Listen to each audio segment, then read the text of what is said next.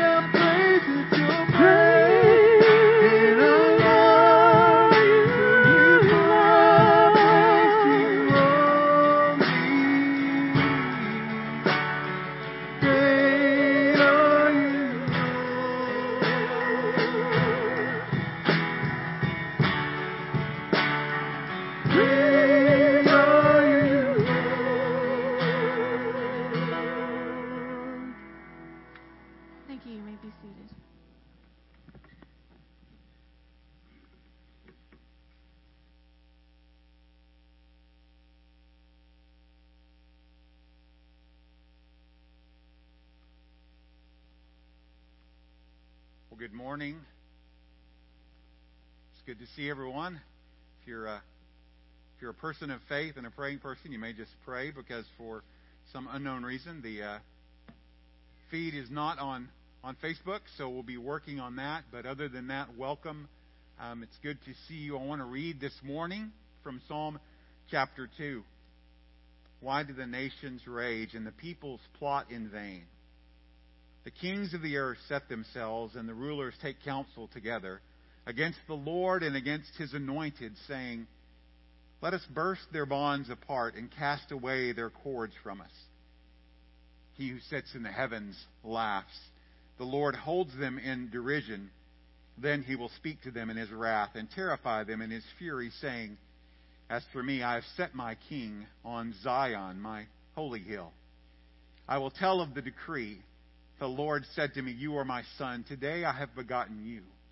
Ask of me, and I will make the nations your heritage and the ends of the earth your possession. You shall break them with a rod of iron, and dash them into pieces like a potter's vessel. Now, therefore, O kings, be wise. Be warned, O rulers of the earth. Serve the Lord with fear, and rejoice with trembling. Kiss the Son, lest he be angry, and you perish in the way, for his wrath is quickly kindled. Blessed are all who take refuge in him. It's already the middle of July. The year is quickly going past, and the temperature continues to get warmer. But it is good to join together in the name of the Lord and to meet in the name of the one who is our refuge and our strength and a very present help in times of trouble. As we continue to, to meet in this way and on um, Facebook, I just want to let you know that if, if you are interested in joining them in to pray, they're continuing to meet on Monday mornings at 6:30 at Elk Diner, and so you are invited and welcome to attend if you're comfortable with that. Also, just encourage you throughout the week to to enlist, you know, take up the opportunities to reach people with, with the phone or through email and just remain in contact with one another as we continue to, to move forward um, during this season. Before we continue on with singing, I would like to, to lead us in a word of prayer, just praying for, for God to be with our time this morning and just to bless our, our meeting together. So will you join me in prayer? Father, we are grateful that we can call on the name of the one who is our refuge, the one who is our ever present help in time of trouble, the one that we can run to in time of need, in time of comfort, when we're afraid, when we're worried, when we have doubts, when we're sick, when we're hurting, that we can run to you. And we run to you this morning as we lift up our voices with one another in song, we cry out to the one who is able, the one who is willing, the one who will work, the one who does great and wonderful things in the midst of his people. And so we thank you for your presence here. We thank you that we are able to be here this morning. We thank you that you are Lord over all things. You're Lord over physical sickness. You're Lord over technology. You're Lord over the economy. You're Lord of everything that happens in this world. And we yield to you this morning. Father, we thank you that all the earth will one day bless your name and help us to bless your name this morning with our songs, with our voices, with our hearts. We thank you that you are with us whether we're here or whether we're apart. And we thank you for that in the name of our Lord and Savior, Jesus Christ. And we pray in his name. Amen. We join us as we continue to sing together this morning.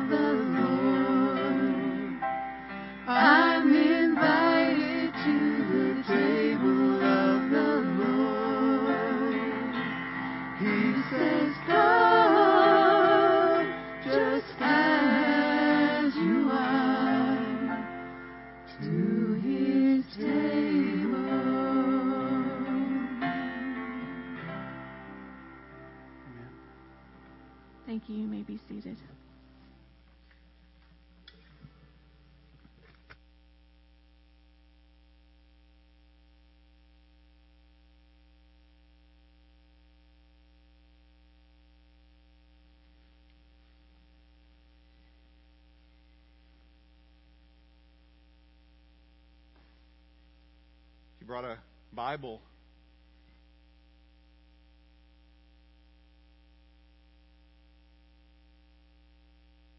You, Matthew chapter 28.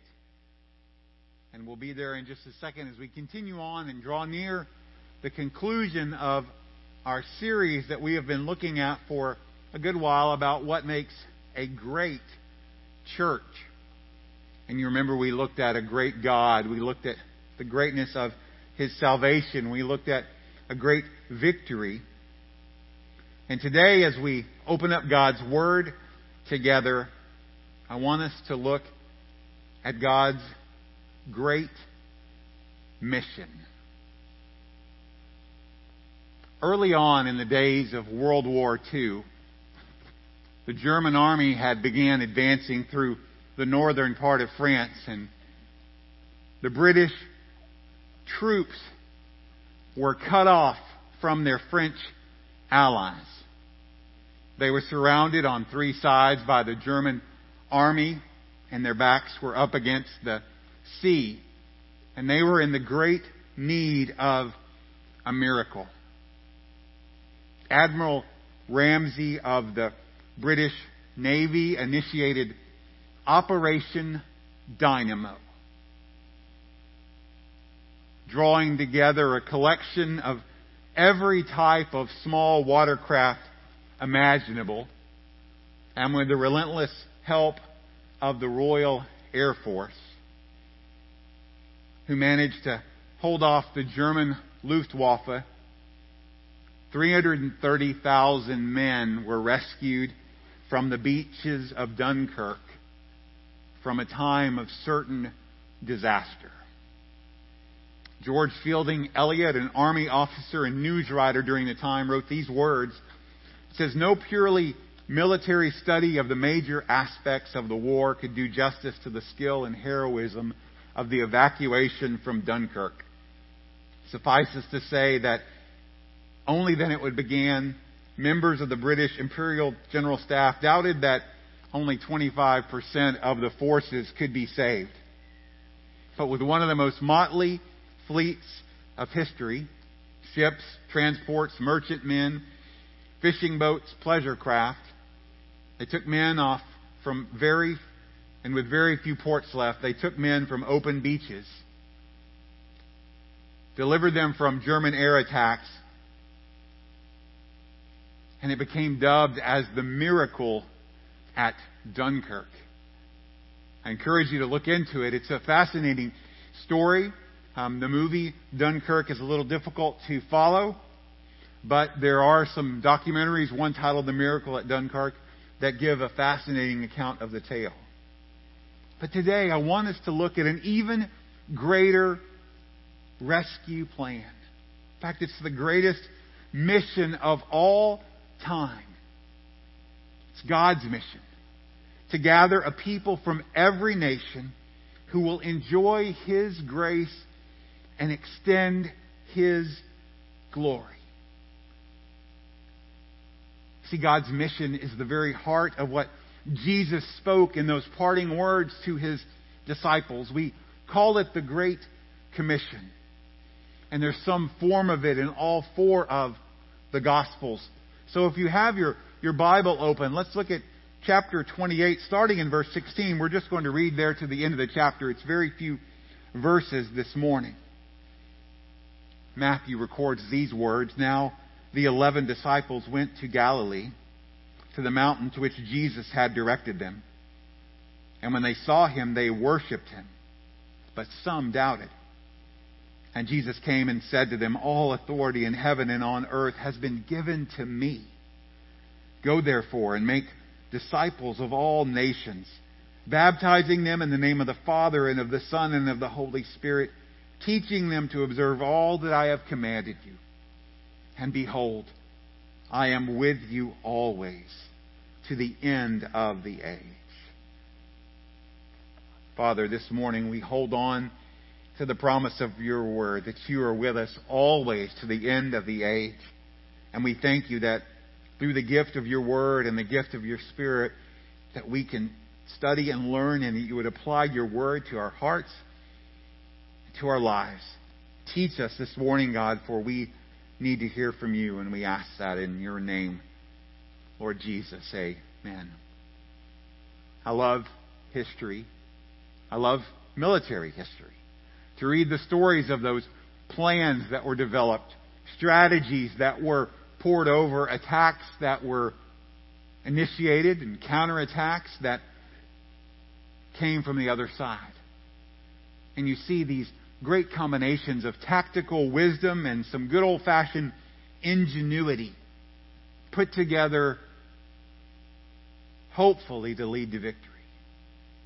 And in the words of Hannibal on the old TV show A Team. I love it when a plan comes together. When you see just victory happen. And today we're going to look at the greatest plan, the greatest mission. It was designed by God. It's destined for success. And it offers deliverance from sin, death, and hell. Because let me tell you this the first thing God has a mission. I said it just a minute ago a mission to gather a people from every nation who will enjoy His grace and extend His glory.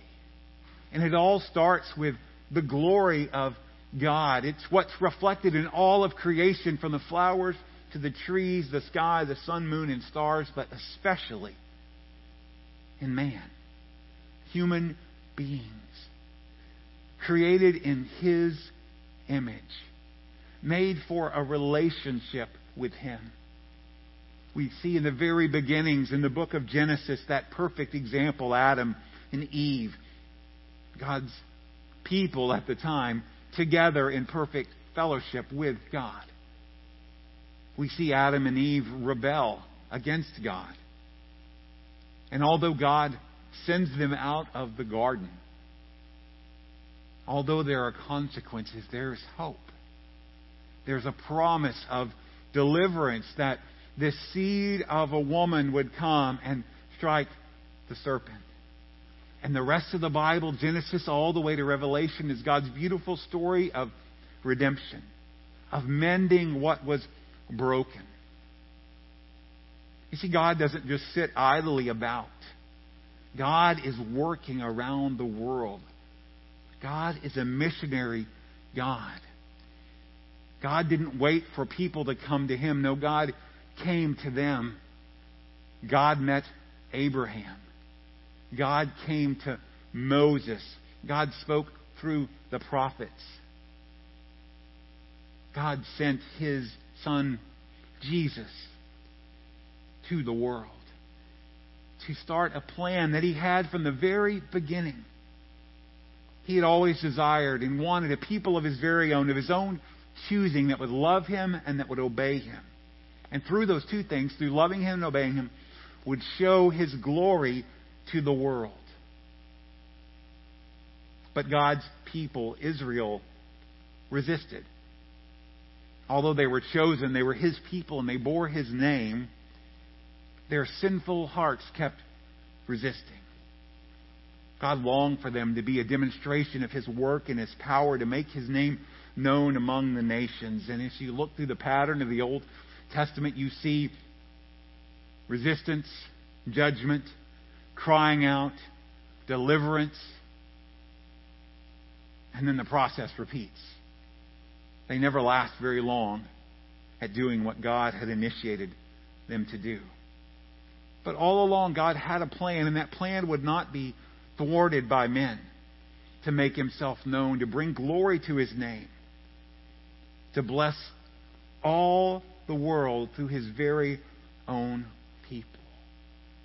God had a plan, a plan for a redeemer, promised in the Old Testament, spoke of by the prophets that this Messiah would come. And we find when we get to the New Testament that this Messiah was his one and only Son, Jesus, sent by the Father into the world to save people from their sin. Paul, when he wrote to the Galatians, Galatians chapter 4, verse 4 and 5 says, When the fullness of time had come, just the right time, God sent forth his Son, born of woman, born under the law, to redeem those who were under the law, so that we might receive adoption as sons. You see, when Jesus came, God's plan was about to be fulfilled. Because Jesus came with a purpose, and that purpose was to redeem, to seek, and to save after that which was lost. It's the message of the good news that Jesus came to save sinners, you and me to bring men and women back into a relationship with God. That's his mission. That's why he sent Jesus John in 1 John 4 says that God's love was revealed among us in this way. God sent his one and only Son into the world so that we might live through him. And just as God sent his Son, Jesus, into the world, Jesus sends his disciples. John 20, 21. As the Father sent me, so I am sending. God is a sending God, a missionary God. He uses men and women to accomplish His purposes. But He doesn't leave them to their own devices, their own wisdom. He promises His presence, the power of the Holy Spirit. John 16 tells us that that Spirit would go out and convict the world of sin, that it would work to make Jesus known, and it would be the power needed to accomplish the mission.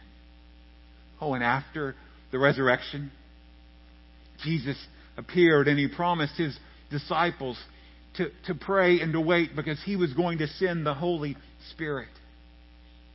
And while those disciples were praying and waiting, God was in the business of sending and filling them with His Spirit. And you read through the book of Acts the story of God's church on mission in the power of the Spirit.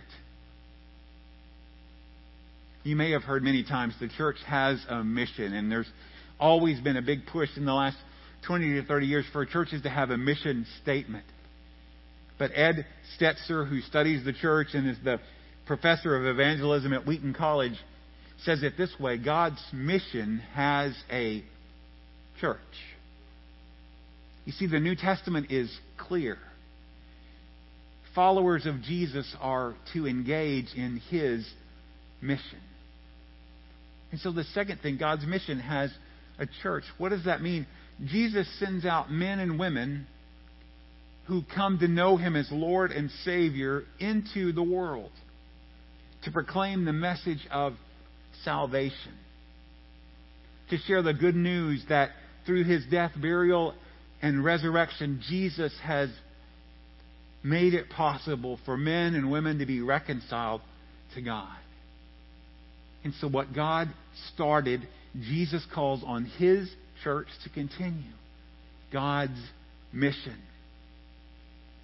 And in these verses that we read in this Great Commission, God gives His church a mandate. He gives us the marching orders. Jesus said to His disciples, So send I you. That going, being sent, that living a life of purpose would be part of our task in fulfilling His mission. He told them that they would be his witnesses. He tells us we will be his witnesses. Now we know what a good witness does. A witness tells about what they've seen, what they've heard, what they've experienced. So they tell the, the good news about Jesus, tell how it has made a difference in their lives and how it can make a difference in the lives of others. Another part of that mandate is to go and to make disciples. Go. It's been a challenge for a lot of us lately. If you're a goer and you've been limited in your going, it's a bit um, cumbersome to have your going slowed by restrictions. But going has always been a part of life. God is always working. God never sits still. And He assumes that we, as His followers, would be moving out around the places that we live and even to the ends of the earth. And that moving would take us and stretch us beyond our comfort zones so that we would have an opportunity to be a part of God's mission to reach other people. So when he says go, it carries the force of both as you're going, because you're naturally going to go, and also the idea of you need to be going with intent, with purpose. And as we go, we would teach all the things that Jesus commanded, His words, His commands. Because knowledge biblical knowledge should lead toward obedience. Knowing the truth is the pathway to freedom. Walking in the truth, walking in obedience is the pathway to blessing and pleasing God. And it's the, the evidence, the proof that we are His disciples. And then we would baptize new believers.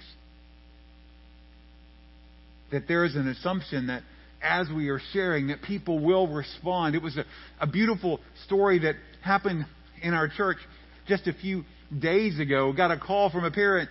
Our, our little girl prayed to receive Jesus this morning, and just like the Ethiopian eunuch, she just said, I want to get baptized today because we've got a pool right next door. And so you had salvation, a prayer of salvation, a, a song of praise and a dance of praise, and then a baptism and a celebration. See, God, when Jesus speaks these words, He's just assuming that we're going to be going, we're going to be sharing, and as we go and share, His Spirit's going to work, and that people are going to walk in obedience to Jesus, and they're going to be saved. And as a part of that, they should identify with Him through baptism. But not only does Jesus give us a mandate, He also gives us a message the gospel. Have you ever just said to yourself, in regards to sharing or witnessing, I, just, I don't know what to say. And that's an excuse we offer up many times. I, just, I don't know what to say. Jesus has given us the, the message. He's given us something that we should live out in our lives, but He's given us something that we could should speak about. Because the good news, if we're called by Jesus' name, it's inside of us. And what we have to tell is God's personal story of transformation how God changed your life, what God did for you. And then in love, you share this is what God did for me, and this is what God wants to do for you.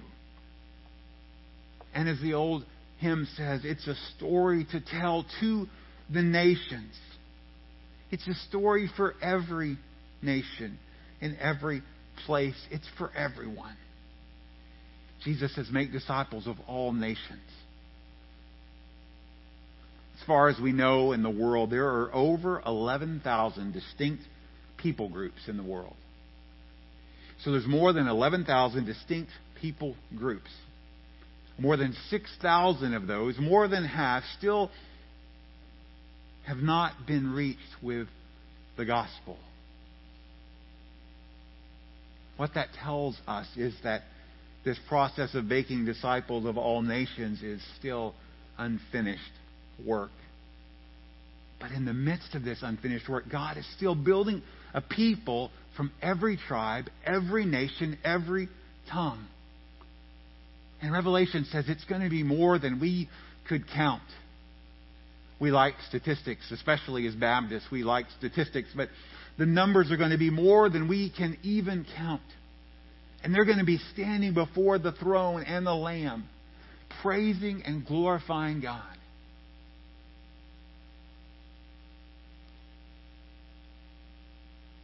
But God also gives us a motivation. You see, we're motivated to go by Jesus' authority and by his presence. Jesus begins his words All authority in heaven and on earth have been given to me. Whether we like it or not, whether the world accepts it or not, Jesus has universal authority over all things. over all things was granted to him by God the Father. You can see that in Matthew 11, verse 27. It's what Daniel prophesied in Daniel chapter 7. And we go. One of the reasons we go is because Jesus has all authority and he commands us to go.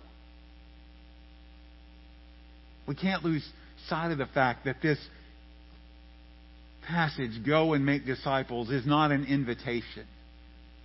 It's not an alternative. It's a commandment. Jesus, the one who has all authority over all things in the universe, says, Go and make disciples. But He doesn't send us out alone. He goes with us. Because not only do we have the authority of Jesus, we have the presence of the Lord Jesus. The one who is Emmanuel, God with us, promises to his followers, I will be with you always. Literally, I will be with you all of the days. All the days. So if you're a follower of Jesus, if you're called by his name, there's never a moment, there's never a time that the presence of the Lord Jesus is not with you. We can go out in his authority with the guarantee of his presence and be his witnesses by his name with his spirit and share the good news of the kingdom. It's both the most important work of the church and one of the most neglected works of the church. If you don't believe me, just look at baptism numbers across our own denomination. Somewhere along the way, we replaced go and tell with come and hear. And here's the problem those who need to hear, those who are apart from Jesus, aren't coming to us. They have different reasons, some legitimate, some just excuses, but they aren't coming. And the solution, the plan from the very beginning, has always been for us to go to them. Romans chapter 10, verses 14 and 15. How then will they call on him in whom they have not believed? And how are they to believe in him of whom they have never heard? And how are they to hear without someone preaching? Don't get caught up on that word preach. It doesn't mean a preacher has to go. It just means to proclaim the truth. And how are we to how are they to preach unless they are sent? As it is written, how beautiful are the feet of those who preach the good news. God's mission has a church, but we also need to remember that God's mission has an enemy. Satan, the evil one, will do everything in his power to sabotage, to slow, to hold up God's mission. Anything in his power to try to hold up God's mission of sending the good news out to the nations. And we need to know this enemy, Satan, is real. Ephesians calls him the prince of the power of the air. 2 Corinthians calls him the God of this world. Jesus himself in John 12 calls him the ruler of this world. And he is real.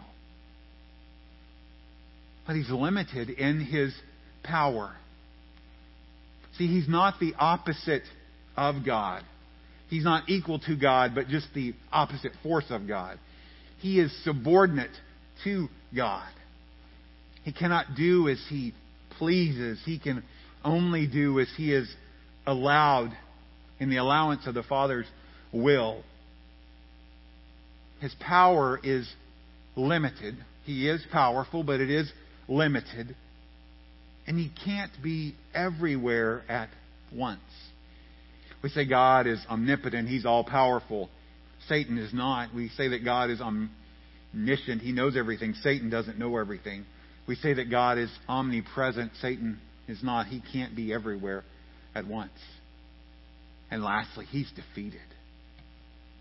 See, when Jesus died on the cross and rose again, the devil was defeated. The reason Jesus came, the reason he appeared in the world was to destroy the works of the devil, John tells us in 1 John chapter 3. And that victory was announced and secured at the cross. And it'll be finalized when Jesus returns. But in the meantime, we have to understand that he is determined. He is relentless. In fact, 1 Peter 5 describes him like a roaring lion seeking someone to devour. He uses deception to achieve his purposes. He spiritually blinds the lost, we find in 2 Corinthians. He's the father of lies, and he seeks to steal, to kill, and destroy. But remember this He's no match for the truth of God's Word. Jesus in the wilderness using Scripture to fight the temptations of the devil. God equipping us, Ephesians 6, with the sword of His Spirit. And the power of His Spirit, with the truth of His Word, we can stand against the enemy. And we need to. We pray that God would open blind eyes, that God would open doorways, that God would create atmospheres and opportunities for the gospel to be shared, that His Spirit would go in to the places we can't and work the work that we can't to bring salvation to those. Paul shares his testimony many times throughout the book of Acts, but in Acts chapter 26, verses 17 and 18, listen to what he says. Delivering you from your people and from the Gentiles to whom I am sending you to open their eyes so that they may turn from darkness to light and from the power of Satan to God. And they may receive forgiveness of sins and a place among those who are sanctified by faith in me. Paul recording what the Lord Jesus spoke to him I am sending you to open their eyes so that they may turn from darkness to light and from the power of Satan to God. And if you are a follower of Jesus today, his word to you is this I am sending you. Because the fourth thing you need to know is that you have a part in God's mission. God's mission is not just for a pastor. It's not just for a missionary. It's not just for a Sunday school teacher. No, it's for every person called by the name of the Lord Jesus. John Stott wrote in the words of the Lausanne Covenant. If you're not familiar with that, it's just a covenant, an agreement to work together for evangelism throughout the world. Billy Graham was one of the early founders of this movement. He says this in their covenant evangelization requires the whole church to take the whole gospel to the whole world. Just taking those words of Jesus from the Great Commission, that word all that's repeated over and over again, says it takes the whole or all the church to take all of the gospel to all of the world. And so God's great mission requires all of us going to all the world to teach all the things that Jesus has commanded. What does that mean for us as we begin to, to draw toward a close? The first thing is, is we have to face this reality.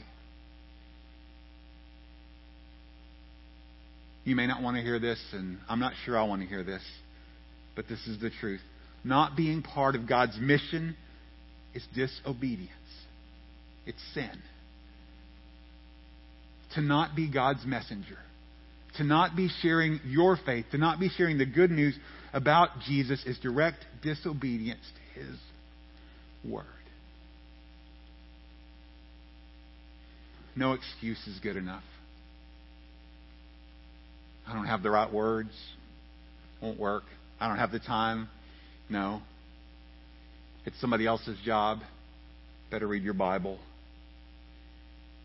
No one is exempt. Everyone's called to share the good news. Why? Because the disciple follows after his master. God sent Jesus, and Jesus sends his followers So today, in the best, most loving, and sternest way I can tell you, today is the day to stop making excuses and join God in His mission. Repent from not sharing. Renew your commitment to share and rejoin the effort of sharing. We need to see it as sin if we're not sharing.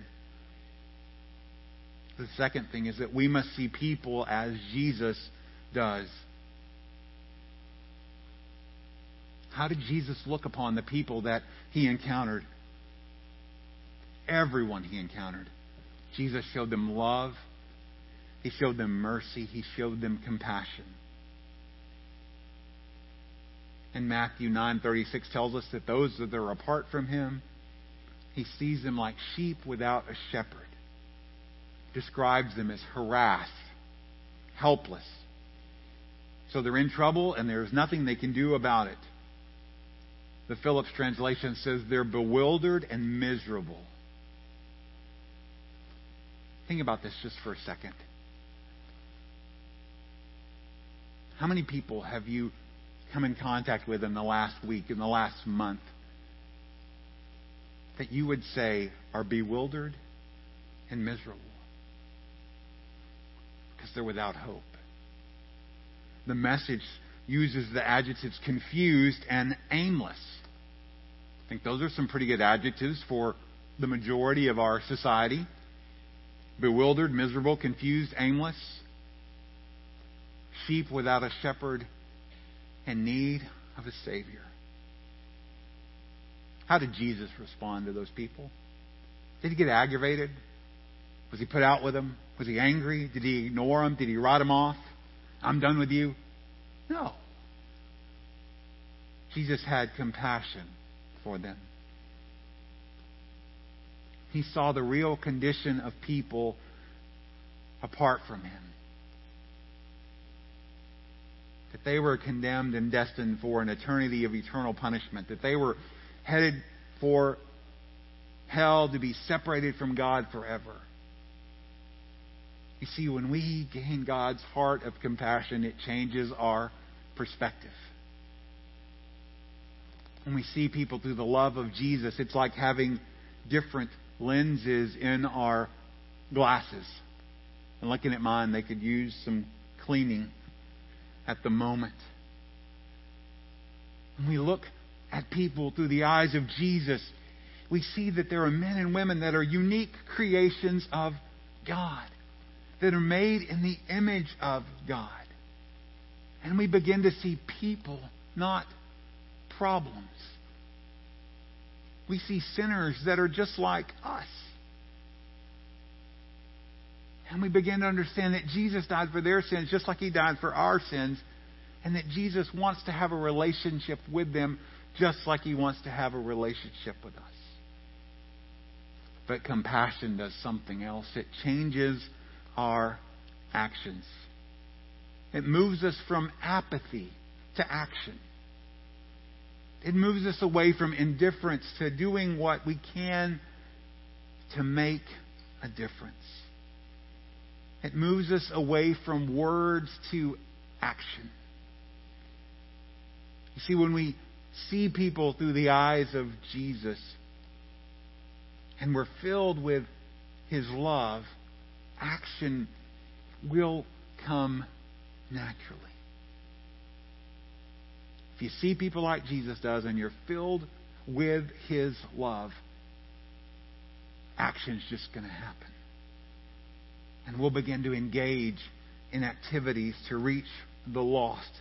It's the third thing that it's calling us to do, and it all starts with love. Loving others. Because God loved us first.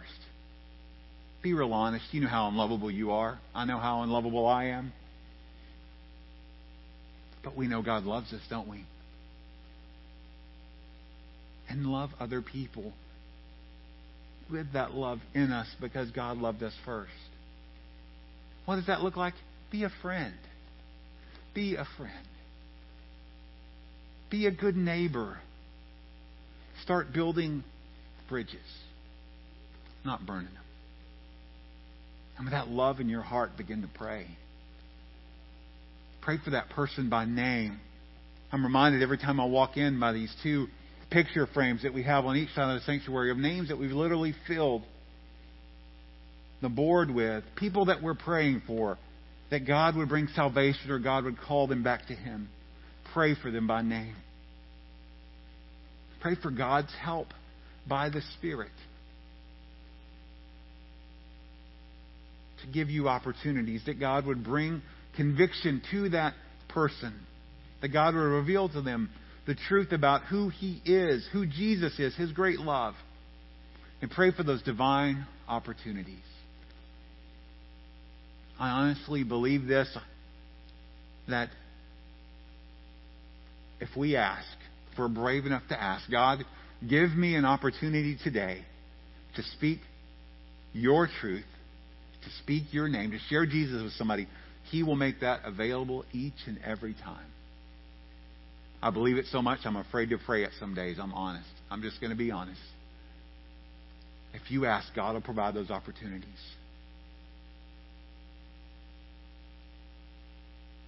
And with love in your heart, with prayer on your lips, live out the gospel. Paul wrote so much in those New Testament letters to those young churches, asking them simply to be who God called them to be, to live out the truth of the gospel, to speak the truth as they had opportunity, to tell people about Jesus, how Jesus changed your life, and how he can change theirs. In short, get on board and be a part of God's great mission. In fact, I think it's the greatest mission. Remember back to the beginning, I told you the story of Operation Dynamo at Dunkirk. It was a brilliant rescue plan. But it wasn't carried out by military ships, professional sailors. No, if you look back at the description by Elliot, one of the most motley fleets of history ships, transports, merchantmen, fishing boats, pleasure craft. Look at the 12 disciples Jesus chose. Not experts, rough fishermen, tax collectors, people from the average heart of life who are willing to accept the call to follow me. Bring it to today. God's mission is not limited to professionals. It's not limited to Bible scholars and pastors, seminary professors, evangelists. No, His great mission includes laymen, lawyers, tellers, teachers, electricians, engineers, employees, and retirees. Because 2 Corinthians 5 tells us that we are Christ's ambassadors. And he makes his appeal to the world through us. And in 2 Corinthians 2, it says, through us spreads and makes evidence everywhere the sweet fragrance of the knowledge of Him. We live in a stinky world. Let's be the sweet fragrance of a loving Savior amidst the stink of the world we live in. We share the good news that reconciliation with God is possible in Christ. God's mission is to gather all people from every nation who will enjoy His grace and extend His glory. Our part in the mission. Go into all the world and preach the good news to everyone. A few years before World, World War II began, 1929, China Inland Mission was working diligently, men and women, to bring the gospel to China. God gave them a vision for 200 new workers who would plunge into the darkness and share the light of Christ in their words. In just three years, by 1932, God heard their cry, and 200 missionaries sailed over that time to China. One of those missionaries, a man named Frank Houghton, wrote these words based around a slogan.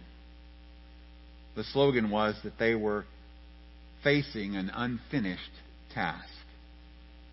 And he wrote these words facing a task unfinished that drives us to our knees, a need that undiminished rebukes our slothful ease. We who rejoice to know thee renew before thy throne the solemn pledge we owe thee to know and make thee known. We go to all the world with kingdom hope unfurled.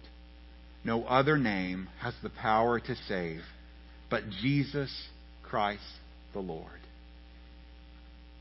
We still face an unfinished task.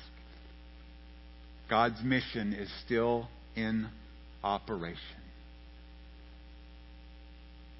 The question today is will we join? Will you pray? Father, we, we look at the glory of your mission, the success of your mission, the wonder of your mission, the desire that you have to bring the gospel to all parts of the world. We're amazed that you could even save us, that you would want to save us. We're even more amazed that you desire to use us. And we want to ask you this morning that when met with the challenge of an unfinished task,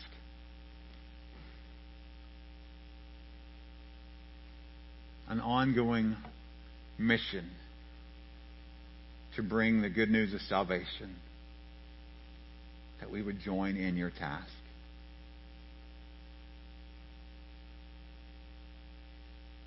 God, I know that many times this challenge of witnessing or evangelism is met with a lot of excuses. It's met with indifference. But today we're asking you to renew in us a heart of love, a heart of compassion, a heart of the truth of the gospel for the nations,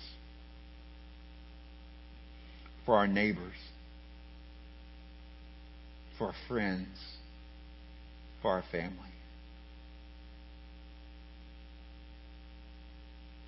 That we would not take this time we have together lightly.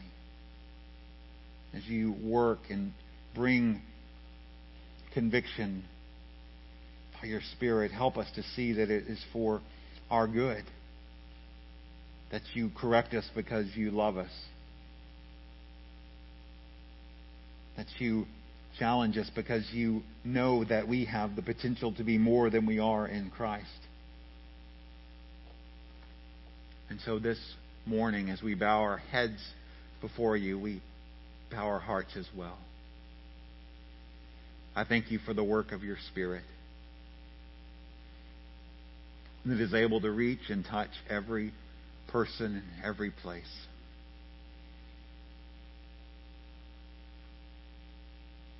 And I'm just asking God for your word to do your work in our hearts this morning by your Spirit.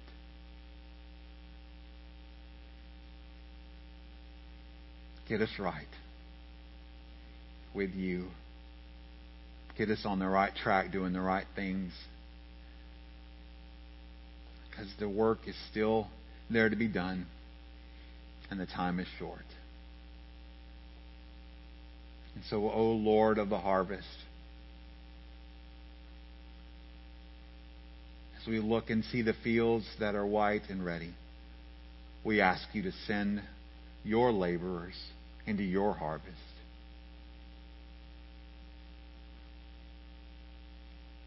And we look to our own lives, asking you to grant us the courage and the boldness and the faith by your Spirit to say, Here I am, Lord.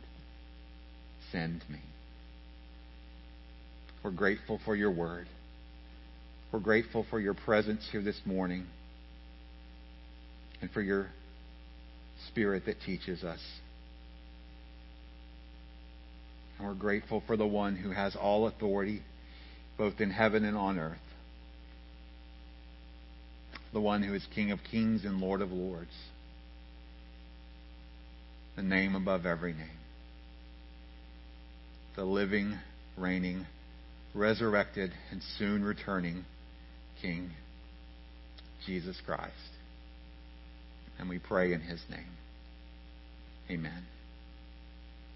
We're going to sing together in these last moments we share. Um, just ask you to reflect on these words. The command of Jesus is clear. Whether we choose to obey or not is up to us. The call from the Lord this morning is will you accept the call to join him on his mission? Reminded of his mandate, of his message, and of his presence. Will you join in standing? And as God speaks to you, don't delay. Respond to his voice. You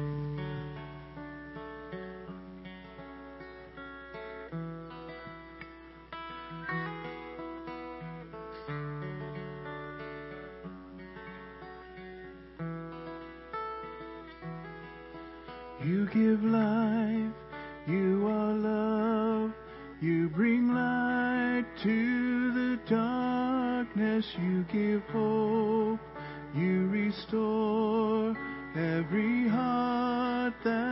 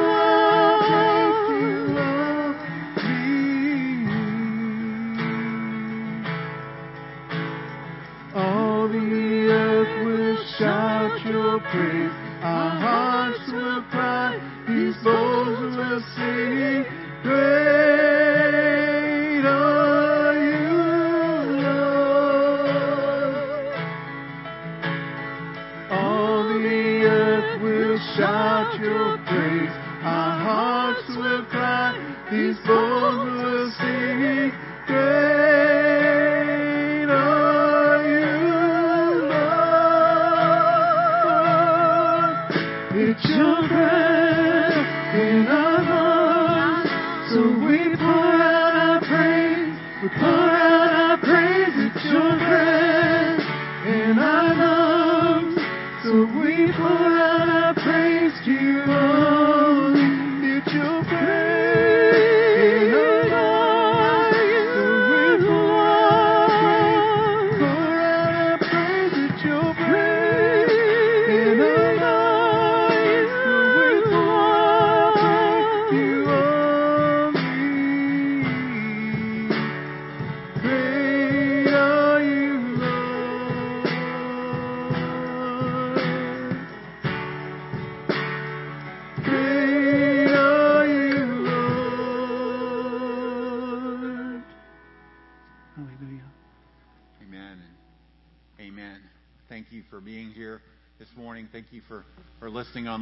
Just a quick reminder if you're a church member or attender, you should have received a, a letter during the week, and the plan is, Lord willing, to have a brief business meeting following our service next Sunday. That'll be on the 19th.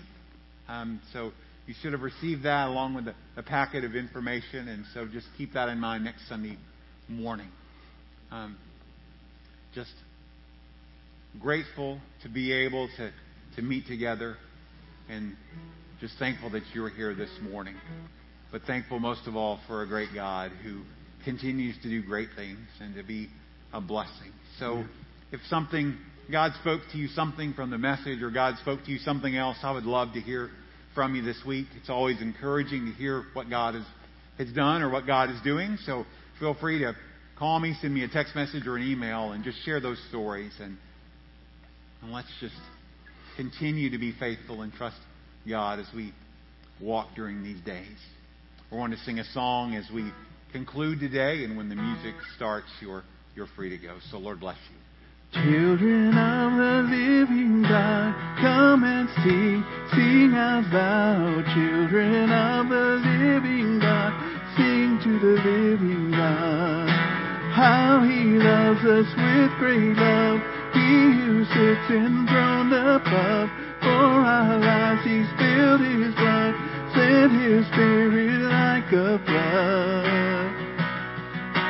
Children of the living God, sing to the living